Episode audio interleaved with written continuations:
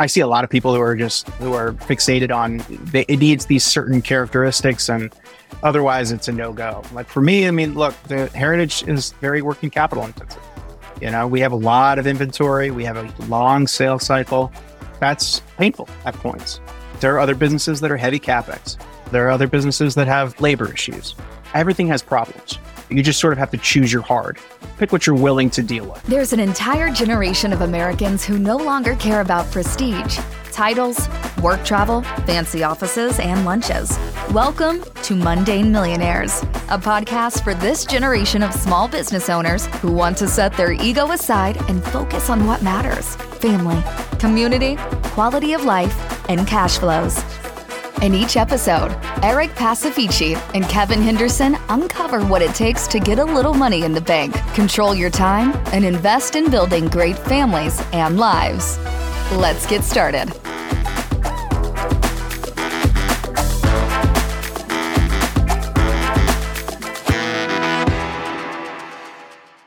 Eric, super fascinating conversation with Kevin Bibelhausen this week. What did you think? What, what were your takeaways or highlights? Well, Kevin is a, you know, he's an interesting guy. He's had an interesting journey to entrepreneurship through acquisition entrepreneurship. Had a busted deal in 2018 that he talks about, kind of fell out there. Then he had, you know, a life threatening medical condition during COVID in 2021 that, you know, almost frankly took him out. But he talks about kind of how that colored his perspective. And, you know, then he gets into the lifestyle of being the CEO and kind of the working the longer hours, but having the greater sense of fulfillment and enjoyment in that work that I think we all kind of strive for. So it was, it was fun to hear from Kevin. He's had a winding path to entrepreneurship. No, absolutely. And I, and I thought that was what, one of the most interesting things uh, about Kevin's story also is, you know, coming not from a business background. You know, there are a lot of people that kind of look at business buying like, uh, you know, oh, that's great for the MBAs and business school people, but that's not me. I don't have that type of background in finance or, or, or business. And, you know, just such a, a, a great story. Kevin was a, a music major and kind of professional, semi-professional opera singer and actor and how he wound his way eventually to the CEO seat of a pretty large from small business you know, perspective, a, a pretty large company. Just su- super inspiring story for a lot of people that may feel like that's unattainable even for them, you know, not, not having a business degree or something. So yeah. great discussion. Hope, full, hope. The full life cycle, Kevin, because he goes from totally average guy, you know, typical normal guy, non-business guy, all the way to struggling through the entrepreneurship through acquisition process, acquiring the business. And now he's a CEO and he's raising a fund to actually invest in other searchers. And so seeing that full life cycle. Such a uh, great cycle. Typical, yeah. you know, Kevin's a, Kevin's a great guy, but he's a typical guy, you know, and it's, it's, it's fun to hear those stories. Yeah, absolutely. Yeah. Hope, hope everyone enjoys and, and can take something from this episode. So enjoy our, our chat with Kevin Bibelhausen. Well, Kevin, it's good to catch up and have you on uh, Mundane Millionaire. Super excited to talk about you. It's been a it's been a minute, but you've been a, a longtime friend of of Eric and I since we jumped. Well, I say long time since we really jumped into the ETA space a year ago. It feels like a lifetime.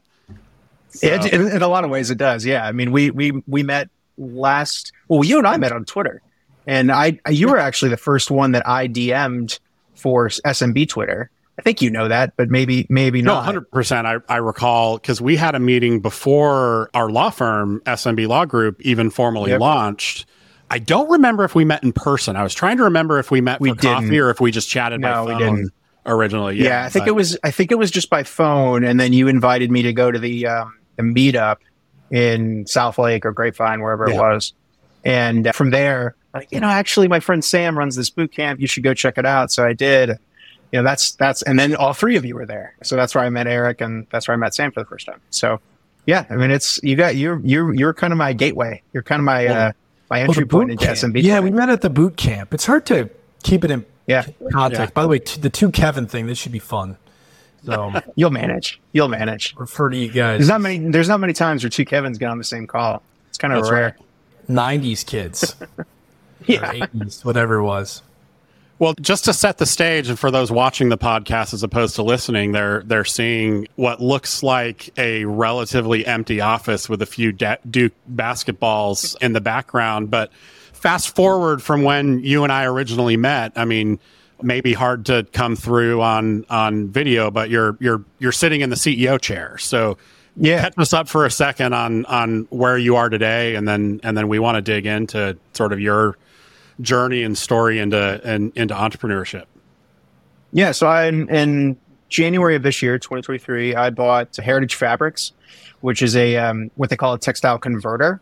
We're functionally a middleman between sort of the interior design companies or companies that sell direct to interior design and the mills that produce product.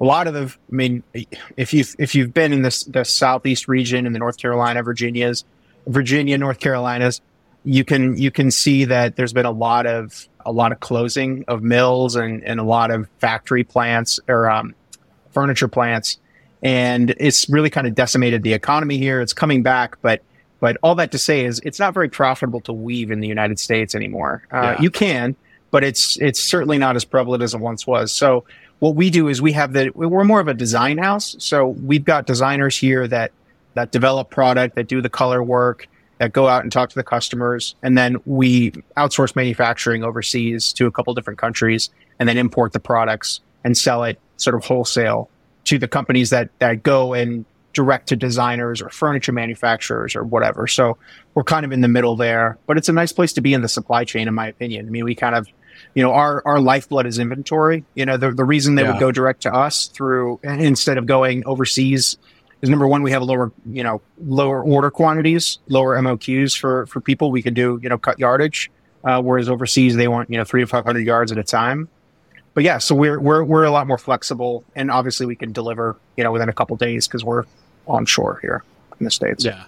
So, so back up to when we met a year ago. If I had asked you on when we met originally in person, you know, and, mm-hmm. and I had said, "Hey, a year from now, we're going to be chatting, and you're going to be the the owner of a textiles company," what what what would the response have been? I mean, how how did you end up with it wouldn't Heritage Fabrics?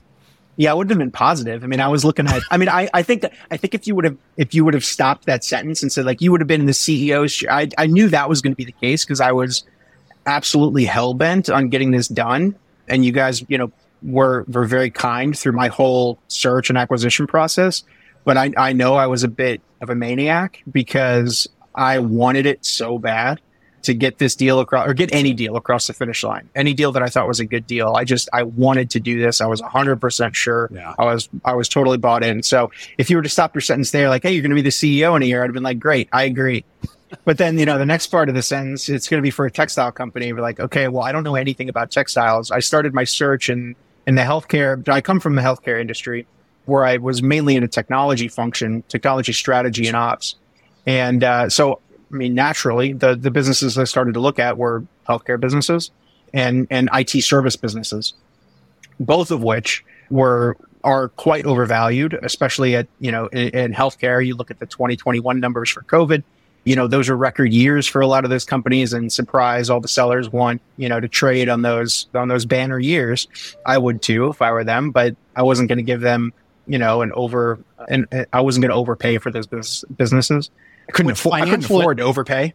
which financial impact of those years aside, healthcare yeah. and IT services and things like that are, are already trading at higher multiples Premiums. than some other yeah. certainly like you know distribution manufacturing uh, home services and things like that so it's kind of double whammy as you're l- launching the search in 2022 yeah it services IT services, there's there's some that trade at reasonable multiples, but I, mean, I, I regularly would get people asking for nine to thirteen x, you know, on a on, uh, on an IT services company just because it was in a cool industry. Like here's one in the gaming industry, and it's, it's going to trade for thirteen x. Like, well, not to me, but good luck to you. Uh-huh. But I mean, it would be a cool business, but not that cool. So anyway, I'm looking for, you know, I got a little, you know, a dose of reality after I don't know, six months or so, kind of beating my head against the wall, looking for these two different, you know, industries and realized I need to be a little bit more agnostic industry wise. And, you know, came across this textile company,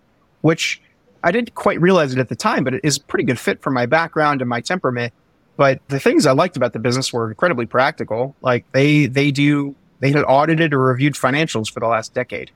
How many small businesses Yeah. have audited or reviewed financials for the last I- decade? Eric, I'm, Not, not I'm many sure- of them. Yeah, why was that, Kevin? Oh, that's well. It's because of the next point why I bought the business is because the ownership group was they're serious people. They're you know the the CFO of the company was a former Fortune thousand textile CFO. Like they took it seriously, and I also think that early on they they had mez debt, and the mez debt the mez lenders wanted wanted that, but they did it. They continued that practice far after they they paid off that debt. So I mean, it was it was something that they were going to do, and they incurred that expense every year. And it was it was a huge reason why I bought this business because when I did QAV, I knew things would flush out, and they did. You know, within a, within a you know reasonable margin, but uh, I mean, I knew exactly what I was buying. That's again my experience in this industry or this this search space is that that's not very normal. It's a lot more cocktail, you know, numbers on the back of a cocktail napkin versus you know, here's the entire you know, here's the books for the last, you know, 15 years or Right. whatever. That's pretty great. So I, I had a lot of confidence in, in what they were doing. I trusted the seller sellers. They're really great people. You, you know, you, I, I, I did an on-site meeting and, you know, you sit across from them and look them in the eye, like, okay, are, is this person going to screw me or are these people, you know, for, are they for real? And you just know, you know, after one conversation, it's like these, these guys are legit. You know, like they care about their employees. They want it to remain independent. That's why I'm looking at this business and they're not, trying to sell it to a strategic or something because they believe that the business needs to remain independent for the industry. And as I travel around to different customers now, that's becoming more and more, it's becoming more and more apparent why the seller did that and how appreciated that is by the customers that we're not Yeah. now a division of a larger company or, or what have you, or even like a large private equity shop or something. It's my family business. There's, there are, most of these companies in this industry are second, third, fourth generation businesses. And so now I'm kind of in the same category, right? It's, you know, we're not multi generational, but we're in that family business ethos. It's still the, the you know, family it, it fits. Yeah, ethos. it fits Yeah. with it. Yeah, exactly. It exactly. It fits with the industry. Interesting. And Kevin, you, you had a busted deal previously, right? Was this search at all I had two. by- Yeah. Well, oh, oh, you mean you mean in 2018 when I first started? Well, I, I've had I a lot of that- busted deals. Yeah, I know Yeah, that you so- had you had one that really kind of you, you had mentioned a few times, and you had learned a lot from it. What Yeah. aspects of this search and this acquisition were kind of colored by that experience? So yeah, so I mean, in Tell, my tell us about in the this- busted deal first of all. T- b- back up to yeah. that. So, yeah. So I'll kind of go backwards. So in, in my search in 22, I went through a few LOIs like, like most people do. You send it out. It, it, Yeah. it falls apart for, you know, early in financing. And at that point, I knew when to cut bait because I had gone through my experience in 2018 when I, it was just when the Harvard Business Review or the HBR guide came out, buying small businesses. And I listened to a podcast about it. So it came out in 2017.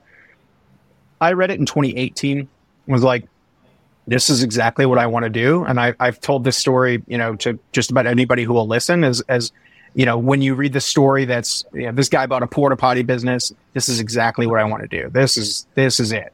You know, I want to own that company. Textile is a bit different from that, but you know, the, the attitude still applies.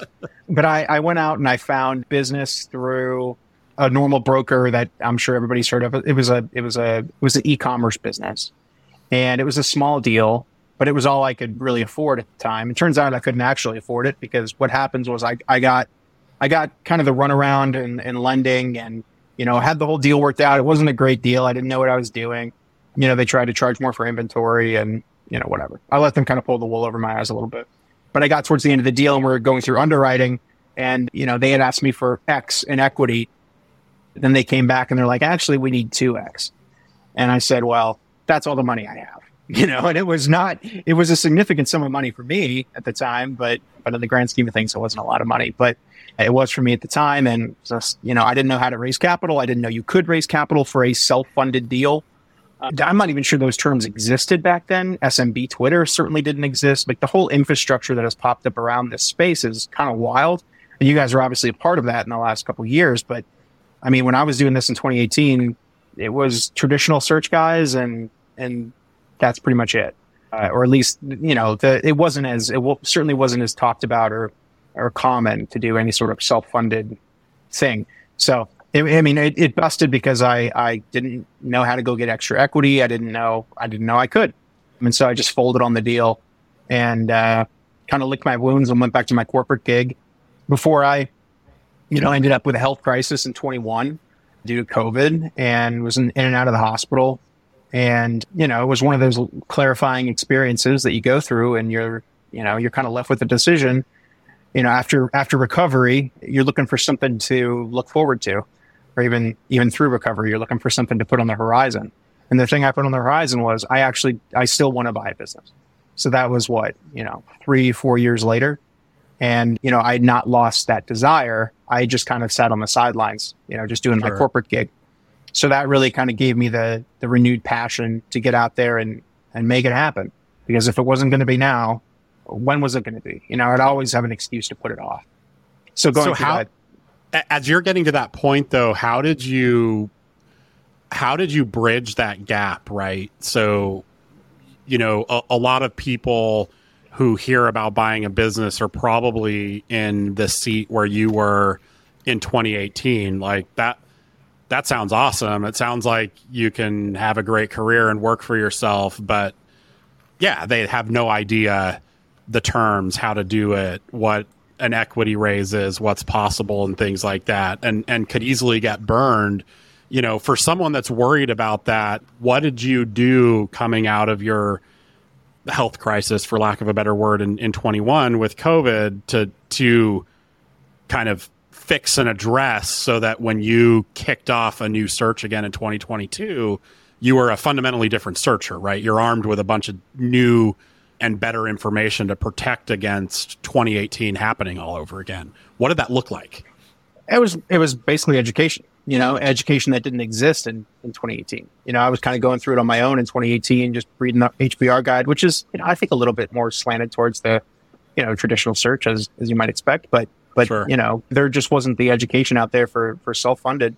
And I, I didn't really realize that's what I was trying to do. Like there, I don't even think there was any sort of title around that at that point. I, I could be wrong, but no, it was, it was in, in 22. I, that was when I, I met you. That was when I got hooked up at the boot camp for at Pursuing Capital. And it was at that point i I had been through enough, especially with my, my deal that took, you know, it took forever to die in 2018. I, I just kept clinging on to it. So I had gone, th- I made a bunch of mistakes. And so at that point, I kind of knew what I didn't want to do or what I did wrong or what, you know, what I let them make me believe or, or whatever. And so I knew I needed, I needed people. I needed community in order to actually get this thing done. Right. And I, I talk to searchers all the time now, and so it's like this is a team sport. Like you have to have people in your corner or people to talk to, do a sanity check. You know, just the networking piece of this is is so important. And you know, I was talking to some other people the other day, and you it sounds trite to say just get on Twitter and start, but you kind of you kind of need to especially if you know you don't not everybody and i don't know how i don't know anybody that's got people in their in their area that talk about business buying all the time. You have to go seek those people out who are all over the country and they a lot of them congregate you know on twitter or or another platform. But you need to find people that that are like-minded and going through the same things together and that's one of the reasons i'm also now you know i've kind of moved from the search phase to the ceo phase and i'm doing you know these ceo groups with people who have gone through the same process, right? So sure. it's there's a moderator who's seasoned and can kind of give us advice, and then there's you know a bunch of first or second time CEOs in the group, and so it's it's helpful to kind of you know be able to bat some of these questions around and have the, that safe space to, to ask really dumb questions, so I don't look like a fool in front of my staff, you know? yeah. So you've really taken that community ethos, I, and, and I didn't know this uh, over I mean, it's it's bridged right into this new role as a CEO. I mean, I, totally. I, I think that's such undervalued advice because you know people look at the CEO as kind of the lone wolf at the top, sort of dictating down without realizing, you know, to do it that way has got to be pretty lonely. I imagine CEO groups like that are just outrageously invaluable. Yeah, and I, I, I wish I think search was lonelier than being a CEO, and I, that's probably because I have networking groups now to be a CEO, and those are a lot more common, right? But anything in search, you know, search is really lonely, especially those of us who are doing self-funded. So like, I like the I like the little groups that pop up, you know, that that have like Steve Wrestler's group, like the Bryden group. They've got that little cohort, and they meet, you know, regularly, and they have that sort of sense of community, you know, in in a tr- more traditional search model. But you know, for self-funded, it's basically just you and your laptop in your house, and you're just grinding through it, and it's lonely, man. Like that's you got to really want it in order to to get through all the crap and to deal with all the brokers and deal with you know all the t- things that you know will break a deal and it's stressful and yeah, but it's worth it if you can get through to the end. You know, it's a process that I'm glad I went through, and I think at that point I was hardened enough and I was committed enough. You know, I what did I have to lose at that point? You know, I was just going to kind of keep grinding through. I'm caught off guard by what do I have to lose? I mean, I got to imagine there are a lot of listeners laughing out loud at that. I mean, that you know, there, there's a lot writing on this. Yeah, and Kevin, at the time, yeah. I mean, you, you were living in North Texas. You had a you know large property with horses, if I recall correctly. Your your wife Sarah's passionate about horses, and you, know, you had to. I don't know if you've sold that property yet, or you're in the process of selling. Working on it. What's that? Working on it. Working on it yeah, to move, you know, to rural North Carolina or, you know, small town North Carolina, you know, and obviously a world of opportunity for somebody like yourself. And yet you chose small business entrepreneurship and B2B textiles. I mean, you had a lot to lose. Yeah, it, well, it's an interesting. I think it's my perspective now after being, you know, I I have almost died and almost had a heart transplant and everything. So it, you know, once you go through something like that and you talk to you know palliative care, do end of life care in the hospital, you know, sign all your documents, all your wills, all your all your your stuff. A lot of things look a lot less uh, stressful than going through that. You know, a can, lot less risky we, than going through that. Can we pause there for a second? Because you you can't. I mean, you you can't say going through end of life care and palliative care and, and leave it at that. So take a step back for a second and you know to the extent you don't mind sharing because i again i think yep. it's important to frame your frame of mind going into closing on this deal. What happened in 2021? Just walk, walk us through briefly. So yeah, so I mean, I got I got COVID. I was as I said, I was in healthcare, and you know what where I contracted it, I don't know. Doesn't matter. I got COVID, and I was one of the unfortunate few who got myocarditis because of it. So podcasts are, are an audio platform, but I'm gonna I'm gonna make you know a, a visual demonstration here where my heart podcast as well. So right, so from a small size to a large size, you know, and it's funny when, you know, you go back and look at some of those, some of those scans. I mean, they found it because I was in a car accident a couple years before and they had an image of my heart this size. And then when they did another scan after I went back into the emergency department and it was, you know, this big, uh, they realized there's, you know, there's a problem. And, you know, within five minutes of being in the ED, which is the hospital I worked in, after five minutes of being in the emergency department, the doctor's like, you're going to need a heart transplant. And to go, you know, I showed up at the hospital thinking like, oh, it's some kind of gastric thing. You just, it's hard to describe. You're, you're full of fluid. You know, if you got, you know, a heart issue like that and you just, you feel, you feel very buoyant. And so it, to me, it felt like, you know, was, oh, ah, it's a stomach thing. And I was, I was throwing up and all that kind of stuff. And, you know, it's not something you ever think about at 30 that there's a potential or there was an issue with your heart. You never think that that's the cause. Right. I didn't have any history of heart issues in my family, none of that. So what they ended up doing was they kept me in the hospital for a while, obviously. They put in what's called a PICC line, which is a um, like a semi-permanent IV. It's like a central line that goes straight down to your heart. And they fed me with what the cardiologists would affectionately call rocket fuel, which basically supported my heart as I was going through titrating up oral medications. And, you know, frankly, I, I, was unlucky that I contracted it, but I was lucky in that I contracted it while I was young. And I was, I was lucky that my body responded to the medication. I was lucky that, you know, my age was low enough to, to be able to fight a little, be a little bit stronger than somebody who would have been, you know, in their, in their seventies or eighties going through heart failure. And yeah, I mean, just the, the, just the fact that I, I was able to respond well to the medication. I mean, it was, I was very fortunate, but going through all of that stuff, yeah, I mean, in order to do a transplant, you get seen by every department in the hospital. So every department comes to see you. There's even a dentist that comes to see you. And one of the people that comes to see you, besides the chaplain, to talk about end of life, is palliative care, and it's that's end of life care. That's you know talking about what what happens if something goes wrong. What happens? Do you want to be resuscitated? Do you Right. want to you know and all of that kind of stuff. And yeah, you kind of put all your your last wishes on on a document, and it's kept by the hospital, and then you just kind of cross your fingers. But fortunately, I didn't have to go under the knife. I didn't have to have my my chest opened and my heart replaced. I was able to recover on the oral medication and then eventually get off the IV around Thanksgiving of 21, so right before Thanksgiving. Yeah. So it was about 11 months I had I had it in. Yeah. So you're obviously you recover from that, and you've got to be feeling like, fuck it, I got to go live life. I mean, Exactly. No, and that's and that's so it's it may sound flip when I say what did I have to lose, but at that point, I, what did I have to lose? I mean, I kind of already been through, you know, I'd been through a near death experience, and it. I, I don't think you go through something like that and not have your perspective changed. I think anybody who's experienced any sort of health crisis like that, for eh, personally or or in their family, I think you tend to look at things a little bit different. And you know, for me, the things that seemed risky before don't seem as risky. Or, you know, they do, but you're willing to take the risk because what the hell else are you going to do? You know, what are you going to do? Just sit on the sidelines and not do something because you're afraid to do it? That's kind of a crappy way to live.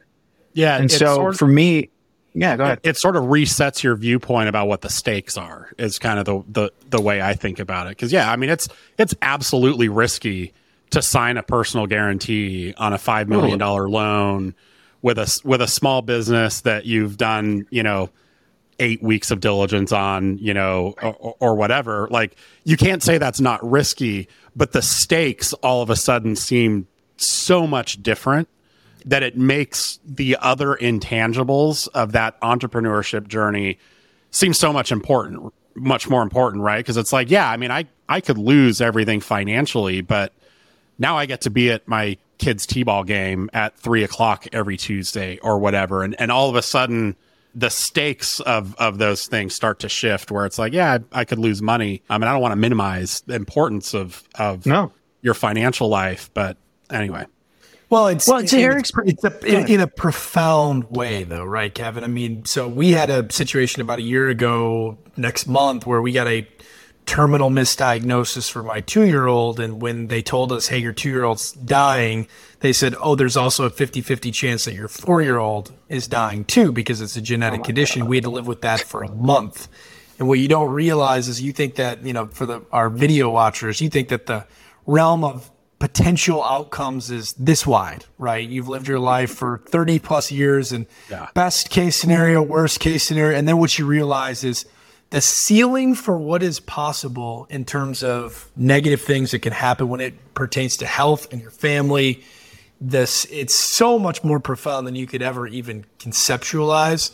That unfortunately, you know, obviously to round that out, you know, everybody's fine, everybody's healthy as a misdiagnosis, but it definitely augments the reality that you live in. And you cannot explain it, right? You cannot even begin to grasp it until you've been where you've been or where I've been. And so yeah, I love, and, and frankly, when you see people like that that have lived through that or lived through really the, the hardest life traumatic stuff, those are the people to invest in. And those are the people because they appreciate life, I think, at a different level and they get the potential circumstances to a different degree. I don't know if you see it. Yeah, and- experience, Kevin, but yeah. Oh, totally. No, it's and it is incredibly hard to describe, and it's just one of those things you. I hope I hope nobody listening to this ever experiences, but but it is you know it is true. It's just one of those things you go through, and and you can't help but be changed by it. I think unless you're a sociopath, I think you you can't help but be changed by it. But but I think I think the other thing that that is so important to kind of call out too is like your your your visualization of the of, of the range of things, the range of outcomes. You know, we every everybody on this call or this podcast, I guess, is was you guys far more than me because you're not that much older than me, but you're far more successful professionally than I was. But you had done everything the right way. You had kind of done exactly what was expected. You know, if you, you checked the boxes, you went to good schools, you went to good law schools, and then you went to go work for top firms, right? And you you had kind of lived, you know, lived your life by taking these steps and doing exactly what you're supposed to do. And I sort of I sort of ended up doing something like that but you you feel like you're putting in the work you feel like you're doing you know this is this is the path And then you go through something like that, and then your your eyes kind of are open to like there's more out there than just working at a top 10 law firm or working, you know, at a yeah. top hospital or yeah, it's it who cares? you know, like, wouldn't you rather wouldn't you rather wear, you know, a golf shirt and sit in your house and and talk to talk to me today versus, you know, right. trying to schmooze and manage up to a, a partner at, at some firm or you know, I've seen I've seen some of the the pictures that are floating around on Twitter with people who have their I think, it was, I think it was Bradford. Yeah, yeah, monogram cuffs and stuff. And you're like, yeah, it just who cares? I would I like still, to say at, at one point you cared that I never monogrammed a shirt. Okay, so I did. I monogrammed a few shirts and I took them to Goodwill actually recently, and I kind of had a chuckle because I haven't worn a suit now in three years. Not even yeah. not even for an occasion, right? Like nothing, right? And I don't right. care at all. And now I think I'm to the point where I don't know that there is an occasion that I'll wear a suit, maybe a wedding. well, that's just the Florida man invite, coming out. I can't wait to invite Eric to my kids' weddings, you know, and he's gonna he's gonna show up in that polo and How uh, about shorts, one, J ones. You know, Kevin, I, I want to keep going on that thread, but a slightly different direction, only because I think you have another unique aspect to, you know, your path to entrepreneurship in that you didn't grow up professionally speaking in the business world. And so a, a lot of people, right, it when you go through college and you study finance and you work at a private equity fund or you go become a manager at a, you know, corporate office or whatever, you kind of work up through the business world and then decide like, yeah, I can take this business skill set I've been building since I was 18 years old and I can pivot it over to my own my own thing and and buy a business.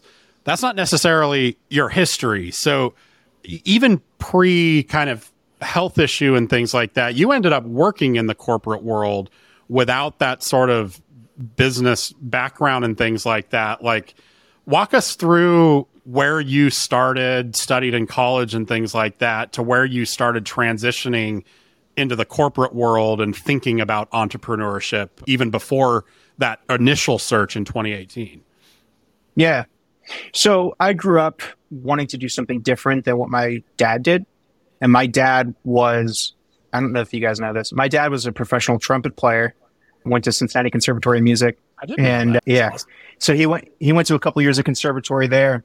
Yeah, no, I know. I, I, I remember you've got trumpets in the back.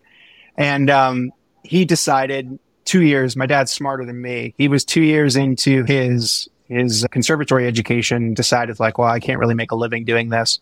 So, and I, not the living I wanted. So he, he ended up, he ended up going to sweep floors at a pharmacy and, um, then ended up going to pharmacy school and being a manager and now did his whole corporate career. It took me a little bit longer to realize that. So I also went to music school thinking that I was doing something different than my dad because I was going to, I was going to finish. And I did two degrees. I did a bachelor's degree and a master's degree in music. I didn't do trumpet. I was, I was an opera singer and I did that sort of semi-professionally. Did a did a couple small gigs, but realized a lot later than my dad that you know, hey, you actually can't make a good living doing this. Like it's very difficult if you don't have you don't have a sponsor, you don't have family money, you don't have you know, it's just you don't you don't make a lot. And so I I kind of figured out that like okay, well, I wasn't going to go. I thought about going the academic route, and getting my doctorate, and going to teach at a university, doing stuff like that. But even that, like I didn't want to. I didn't want to put myself in the middle of, um, you know, Podunk USA to go teach at a school. I wanted to have more control over where I live. And if you're half of our listeners, Kevin. No, it's the truth though, because like you're, it's sort of like being in, it's sort of like being in the military in a way where like you, you kind of get told where you're going yeah. because there are only so many academic jobs that open up, right? And you, you're at that point, you can't afford to be picky. So yeah, if, no, absolutely. You, know, you may have never envisioned yourself in Topeka, Kansas, and, and all of a sudden you're you, that's where the yeah. job is. So no, that's where you're going. It. Yeah, exactly. And I'm I'm from flyover country, so maybe that gives me a little bit of a, a pass there.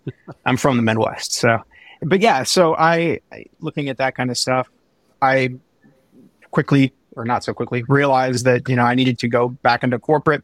I followed my dad into healthcare. So again, this is me the entire time thinking that I'm doing stuff different than my dad, when in reality I didn't. Went into healthcare, worked in the pharmaceutical industry for a little bit. and eventually made my way into health systems where I was doing technology strategy and ops. But every time I, I moved roles, it was, I mean, I didn't have that business background that, that you were talking about. Like I didn't have any formal education. It was just, you know, school of hard knocks, just figuring it out like plenty of people do in, in corporate, right? Lot, there's plenty of liberal arts majors, you know, who, who do quite well in corporate roles who don't have, you know, necessarily a finance degree or, or whatever. But yeah, a lot of it was just on the job training. And when I came out of my health issue, that was one of the reasons, you know, I enrolled at Duke was because I wanted the formal education. I, I wanted, I wanted there to be no reason that somebody wouldn't trust me with capital, that somebody that, or uh, that somebody wouldn't trust me with capital and that I was giving myself every opportunity to succeed at buying a company. Right. Like I didn't want to make sure, I, I wanted to make sure that there was no secret sauce that you learn at an MBA that I would miss out on to run my company. I mean, the truth is there's not, right? It's not, you don't need an MBA to run a small business. But for me, it was important to do that. I, to, for me, I wanted to have the formal education. I wanted to have the, the experience of going through a program. So yeah, sort of in a roundabout way, I found myself getting the formal business education, but certainly didn't start that way. That's super interesting. And, and in the grand scheme of things, it, it means nothing. But let's get a, a, a little bit controversial here because we we see this argument all the time, and it, it kind of drives me a, a little bit crazy. So I apologize in advance for derailing us, Eric. But I'm so thinking back to your education in music and where you sit now in a CEO chair. Is there anything you draw from as you look back to college? Because we see this argument all the time that like don't go to college and get a liberal arts major because if you major in interpretive dance, you're throwing away money and it's completely worthless. You should just go, you know, whatever it is. Where do you come down in this argument? What do you draw from your experience as a music major now sitting in the CEO chair? Or do you agree that, like, yeah, if I could go back again, I never would have studied music because it was worthless? Like, what, where do you come down on that question? First of all, I got a full ride scholarship to both places. So I came out debt free. I would do it again. Uh, I, you know, and there's plenty of people that graduate with a ton of student loans. And so if you're taking on a lot of debt to go do a liberal arts degree, it's probably not the best idea. But if you're able to do it for free and do something you love, I think that's perfectly fine. Obviously, you can be successful in a lot of different areas doing that. I would say, I mean, there's, there's certainly skills that you develop. And I can just speak from my experience since, you know, as, as a musician and as an actor, you know, I use those skills all the time. I use those skills. I mean, it's the presentation skills. It's the, you know, speaking in public. It's the interacting with people. It's a lot of the collaborations. Sort of the same, some of the similar things with athletics, like the teamwork and the collaboration and the working with others and getting along and all that stuff. It's incredibly important in a musical ensemble, just as it would be, you know, on a, on an athletic field. So I draw on that all the time. And the other thing that, that I don't think I realized until relatively recently was that you know doing doing the whole music thing and, and being a career musician you are the ceo of your career. And it's not something that i managed very well you know in my 20s when i was doing it. But you're your own pr person. You're oftentimes your own agent because you know you haven't gotten representation yet. You're your own audio person you're you know you're the product you're the you're the business manager you're you know the bookkeeper you're you're all of sure. it mainly because you can't afford to hire anybody. So you got to figure it out. And so yeah i mean like stuff like that actually i think matters to kind of go through that whole process of you do learn to sell a product. You do i mean i've i've schlepped my bag through new york you know a big old shoulder bag that i had because i didn't i couldn't afford i stayed in a hostel in new york which I would never do now. It was like 150 bucks a night or something. And so there's a shared bathroom and everything. And I couldn't afford anything else. But that's what I, when I traveled to New York for auditions, that's where I stayed. And I, you know, I, I couldn't afford to spend the money for an additional night. So on the last day for auditions, I had to like carry my bag around the city and like leave it outside the, the audition room. And yeah, man, like that's, but that stuff teaches you how to grind. You yeah. know, I, I, really think it does because let me tell you, that sucks to have a, a, huge bag, you know, that you're, you're schlepping through the streets of New York on and off of subways, trying to figure it out. And then you just got to go and perform in front of five or six people who are maybe 10 feet away. you might be the last thing between them and lunch and they're just doing this the whole time. You know, just not paying attention because yeah. they're they're worried about where their next meal is coming from. Yeah, I've done it all. You know, and it's that's you want to talk about a bruise to your ego? That's a bruise to your ego. You know, you spent the money to get there, you spent the time to audition, you spent all this stuff, and it's just like whatever. You're there to you're there to audition and yeah, so I I think that does build a lot of resilience. I would say yeah. I mean, I can't I can't prove it that it, that created some of the the nature to grind for me, but I think it absolutely helped in kind of learning how to do that, how to get through stuff like that. No, it's super fascinating. I, I'd never really thought about the performative aspect to managing and leading when you put it in that context because you can i mean you can contrast right? If you've ever worked for people in the past, and I, and we all have, right? You can contrast like that person you worked for where you always knew 100% what was going on in their life because there was just like i mean you know it you got who you got and there was no kind of ability to filter versus that person that was always you know irrespective of what may have been going on was able to turn on that performative aspect right to still inspire and lead notwithstanding you know what they're what they're dealing with when they get back to their desk or step outside of the office. And you know that's right. not to say it's always 100% mentally healthy to just you know mask what's going on in your life but i think it is an underrated skill in in management that's fascinating to think about when you put it in those terms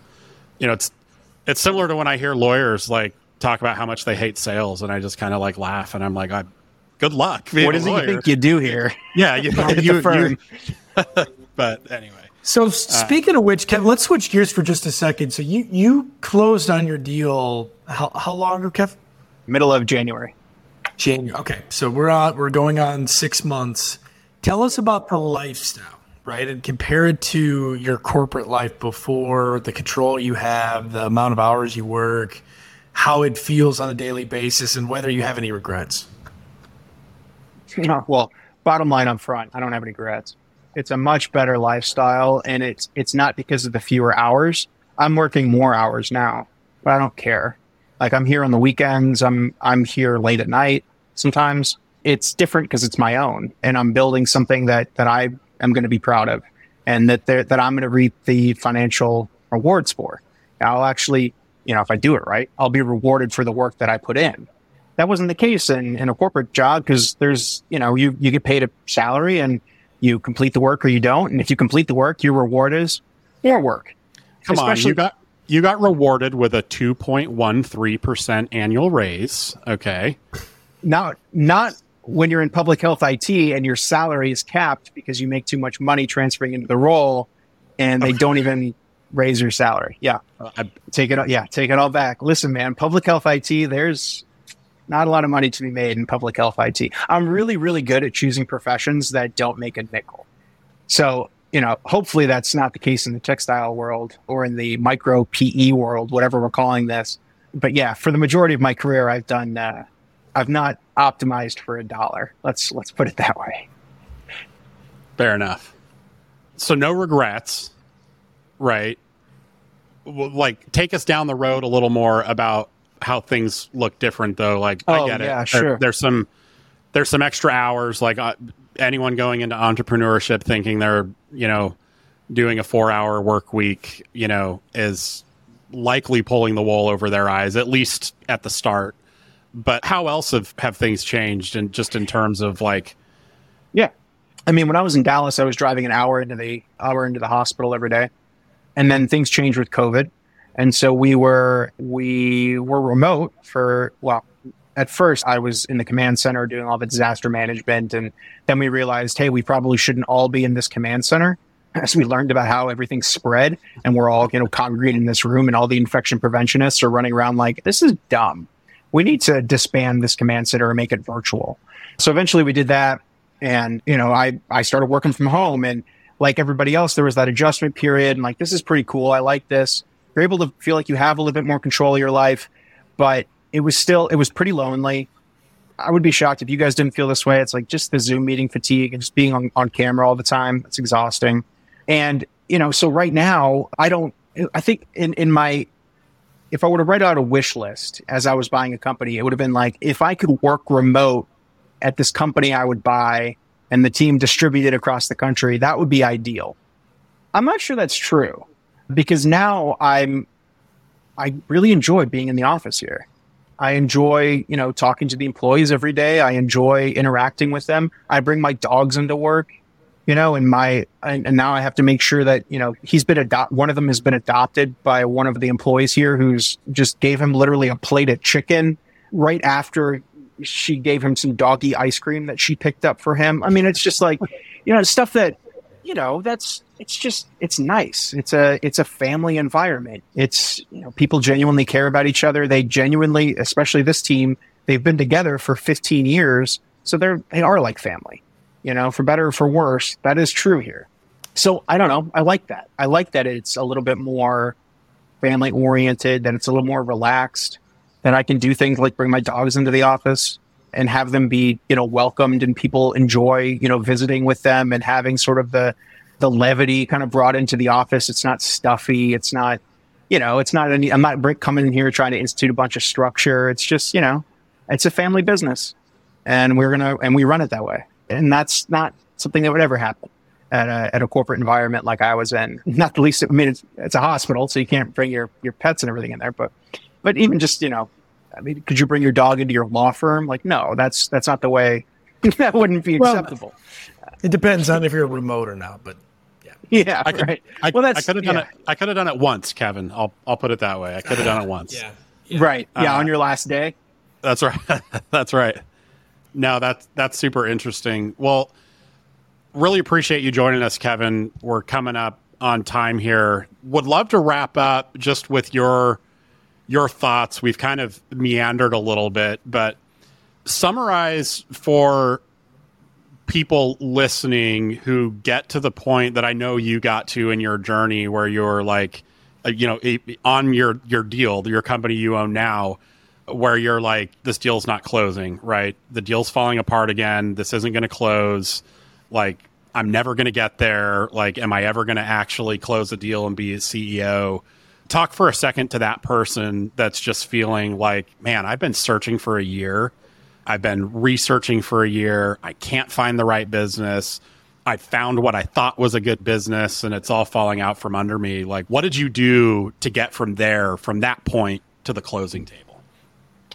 So I think there's I think there's two answers. And the first one is make sure you're not being too picky.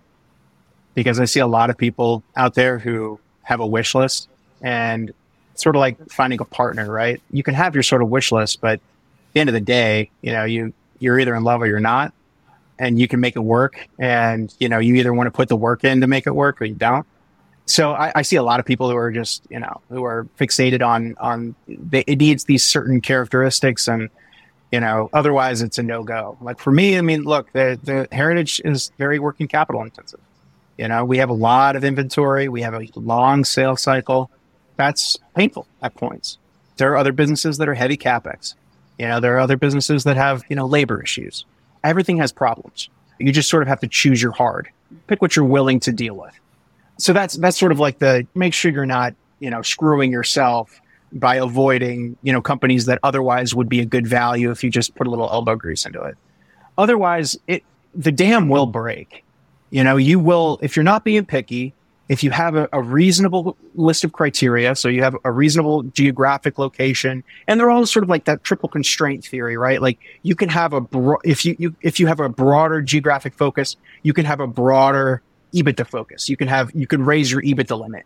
But if you have a really narrow geographic focus, you probably ought to look a little further down market and, m- make sure you're capturing things, you know, in your area. So if you're just looking in the Charlotte area, you probably shouldn't look at businesses that are a million EBITDA plus right? You're going to limit yourself quite a bit. It might be good for you to get in at the 500,000 uh, EBITDA level.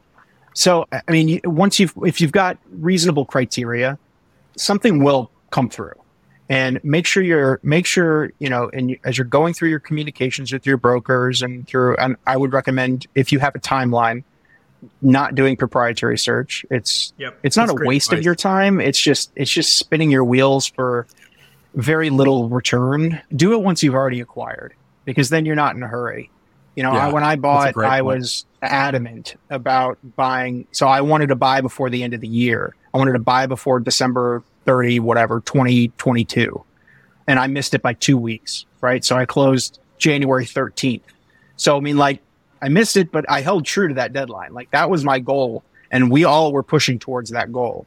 So I think, I think if you have, give yourself a deadline and a lot of times your, your financial runway may determine your timeline Right. it sort of did for me and also just my impatience and you know I, I wanted to get out of what i was doing make sure your criteria are reasonable and then just keep grinding like develop that you will you will I, I said this on twitter like i will crawl over glass to get this deal done because i wanted it so bad Yeah. and I, yeah, I, I couldn't imagine doing anything else.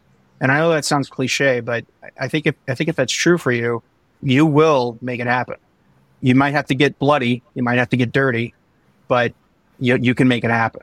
And and once you get to the other side, it'll all be it's you know it'll all be worth it. But going through it, I mean, there's ask my wife. You know, there's plenty of times when when we were sitting in our house in Texas, and I would just stare at the wall you know, and she would catch me a couple times and I'd just be like staring at the wall. She's like, Are you okay? And it's like, No, I'm having an existential crisis. But but like that will happen. Search is lonely, like we talked about, right? Yeah. And it's you you gotta be willing to grind through it. So it's, you know, as long as you're buttoned up on your side, uh, just keep pressing, keep making those, you know, move the ball inches down the field, and eventually you're gonna you're gonna bust one out and you're gonna, you know, be able to run it in for a score. But I'm not downplaying the the the challenges of that at all because I know it's it's tough. And find people to talk to. Find people that that are going through the same. That's why I recommend people go to that boot camp. That Sam's boot camp is like you get a cohort of people immediately and you have follow up calls with people. You know, even if you don't learn a thing, which I don't think is possible, but even if you don't learn a thing, you get people, and that that matters. Having that support group matters. Yeah. So th- those would be the things I would I would advise if you're if you feel like you're hitting a brick wall over and over. I love that. That's that's Yep. super great advice for the search process and otherwise. As we talked about how you bridge your community across even even post closing and things like that. The grit, the tenacity, right? I mean, that's the difference. Not just in who's going to I have think a that's- successful search, but who's going to be a successful CEO, who's going to be a successful manager, who's going to build a successful roll up strategy, whatever it may be. That's really great advice. And- Kevin, really and- appreciate appreciate you making the time. You you referenced Twitter. You're active in the community. Where can people find you? Where can people follow along? And I'll pause for a second before you shout it out. You you've been posting pretty regularly updates just on kind of your transition into the business and how things are going. So even just tactically for people who are new business owners or, or about to become new business owners, really actionable advice from you online. Where where can people find you?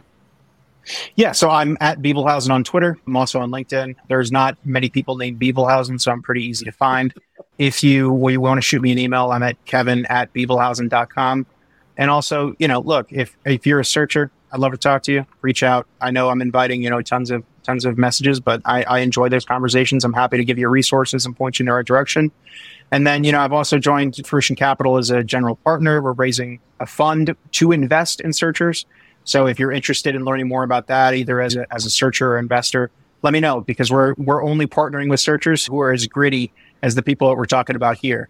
And I think you need that, you know, in order to to actually be successful. So it's been great, great Well, to share Kevin, with you I want guys. to give you a, I want to give you a, a distinction of sorts because I think this may be the least Sure. I've talked in a 60 minute period of time in my adult life. So uh, you gonna be okay? No, yeah, I'm doing great. No, I was just enjoying listening. Good, to it, good, so good. Kudos for uh, having an engaging conversation there.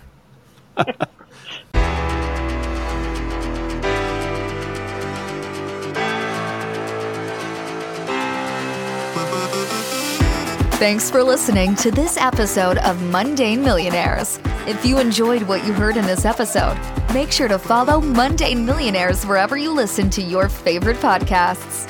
See you next time.